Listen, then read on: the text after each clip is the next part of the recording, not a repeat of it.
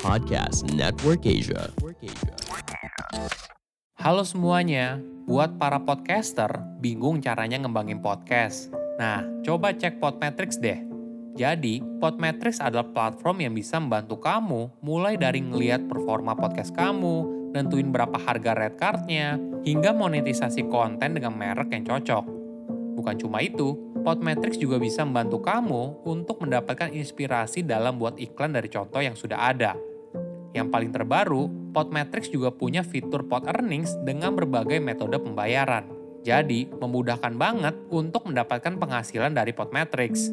Tunggu apa lagi? Yuk daftar Podmetrics, masukkan kode referralnya melalui link yang ada di deskripsi ya. Dalam kondisi serba sulit, pikiran positif dan semangat pantang menyerah akan menghasilkan ide brilian. Halo semuanya, nama saya Michael. Selamat datang di channel saya, Sikutu Buku. Kali ini saya akan membahas kisah inspiratif dari Dr. Tirta Hudi. Selain dikenal sebagai pribadi yang aktif memberikan edukasi masyarakat tentang COVID-19, Dr. Tirta merupakan pebisnis sukses dari usaha cuci sepatu hingga mencapai omset miliaran rupiah. Sebagai gambaran, dia merintis usahanya boleh dibilang dari nol. Dari cuci sepatu jalanan hingga akhirnya bertransformasi menjadi puluhan toko di berbagai kota di Indonesia dan kini telah melebarkan sayapnya ke berbagai bisnis yang lain. Sebelum kita mulai, buat kalian yang mau support channel ini agar terus berkarya, caranya gampang banget. Kalian cukup klik subscribe dan nyalakan loncengnya Dukungan kalian membantu banget supaya kita bisa rutin posting dan bersama-sama belajar di channel ini.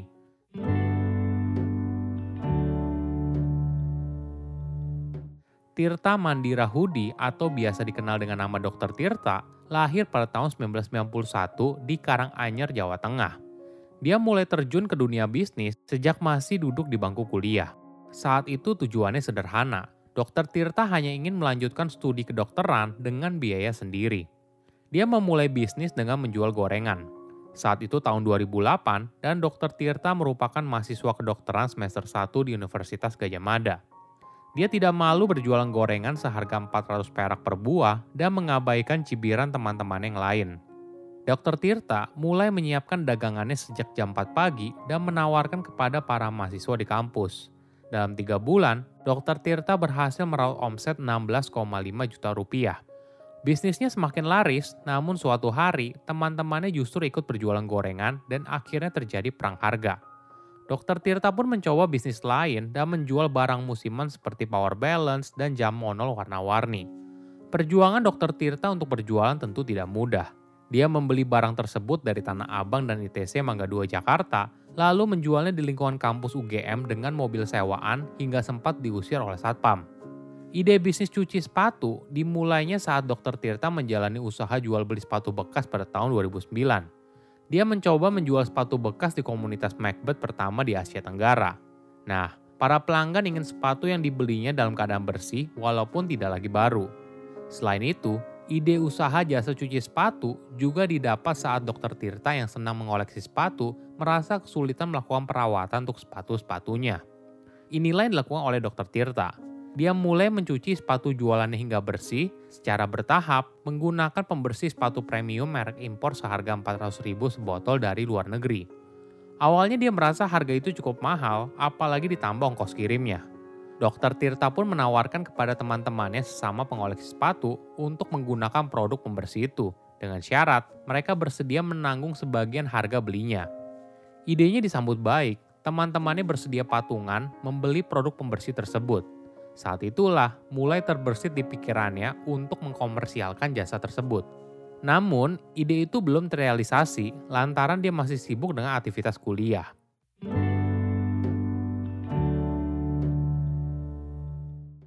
Dr. Tirta baru fokus mengembangkan jasa cuci sepatu pada tahun 2014.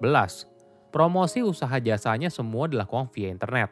Awalnya, Shoe Care belum memiliki akun media sosial seperti sekarang. Bentuk promosi dan pemesanan masih ditawarkan melalui Kaskus yang merupakan situs forum komunikasi terbesar di Indonesia pada masa itu. Di tahap awal, pelanggannya baru berasal dari forum online, komunitas pecinta sneakers, dan teman-teman kosannya. Ini peluang yang ditangkap oleh Dr. Tirta. Banyak orang ingin mencuci sepatu, namun tidak mau dilakukan oleh sembarang orang. Maklum saja, mereka khawatir sepatu kesayangannya malah rusak apabila tidak ditangani secara profesional. Itulah yang membuat bisnis Shoe and Care hadir menjauh kebutuhan pasar. Salah satu titik balik bagi Shoe and Care yaitu pada tahun 2014. Saat itu Gunung Kelut sedang meletus. Abunya begitu tebal menyelimuti Yogyakarta nama Shoe and Care tiba viral saat Dr. Tirta mengunggah foto sepatu berdebu terkena abu gunung meletus jadi bersih mengkilap setelah dicuci. Setelah itu, beberapa bulan kemudian, Dr. Tirta mantap membuka gerai Shoe and di alun-alun Kidul, Yogyakarta, dan ternyata langsung laris. Perjalanan bisnis Dr. Tirta pun berlanjut. Pada tahun 2015, dia berencana untuk datang ke Jakarta untuk merintis Shoe and. Jakarta boleh dibilang merupakan tempat yang keras, untuk menyewa ruko di daerah Mendawai Blok M Jakarta Selatan, Dr. Tirta harus merogoh kantung cukup dalam dan memakai sisa tabungan terakhirnya. Alhasil, mau tak mau, dia harus tidur di emperan selama berbulan-bulan. Dr. Tirta mengenang pada masa itu dia sering kali diremehkan. Itu yang membuatnya berjuang mati-matian. Saat awal merintis Shoe and Care di Jakarta, Dr. Tirta banyak mendapat bantuan dari teman-temannya yang ada di sekitaran Mendawai yang akhirnya menjadi pegawai tokonya yang paling awet. Shoe Care juga punya cara berbeda untuk merekrut karyawan. Dr. Tirta memperkerjakan 50% yang berisi anak jalanan, pengangguran, dan putus sekolah. Sedangkan 50% sisanya berisi mahasiswa magang atau fresh graduate yang ingin mendapatkan ilmu. Dia menemukan kesenangan sendiri ketika para pegawainya mendapat rezeki atas bisnis yang didirikannya Apalagi, sebagian dari mereka sebelumnya merupakan kaum marginal. Menurut Dr. Tirta, karyawan merupakan mitra paling kuat dalam perusahaan. Selama ini, kesalahan paling besar pebisnis muda adalah mengambil laba terlalu besar lalu hanya dinikmatinya secara pribadi. Hal ini lalu menimbulkan kecemburuan sosial antara pemilik dan pegawai. Apalagi bila pegawai sudah bekerja secara totalitas tapi gajinya tidak naik. Namun si pemilik malah pamer harta di media sosial. Hal ini tentu saja berdampak buruk pada hubungan antara pemilik bisnis dan pegawainya. Dr. Tirta menjelaskan, pebisnis yang pernah merasakan susahnya merintis usaha pasti tidak akan semena-mena dengan pegawainya.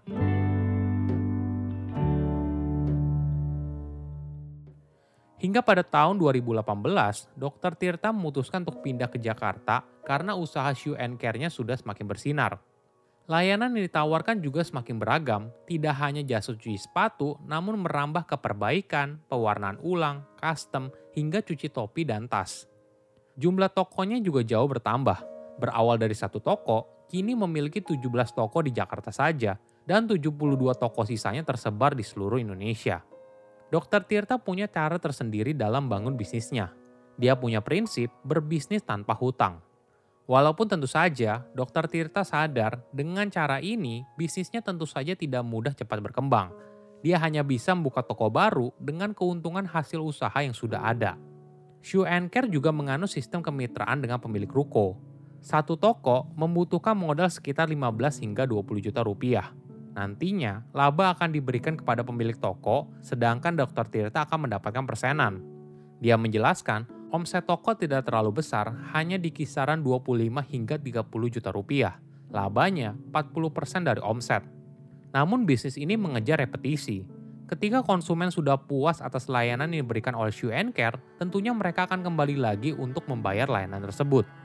Ke depannya, Dr. Tirta masih ingin mengembangkan Shoe and Care di Jakarta dan luar Jawa. Contohnya di Kalimantan Barat, Kalimantan Timur, hingga Aceh.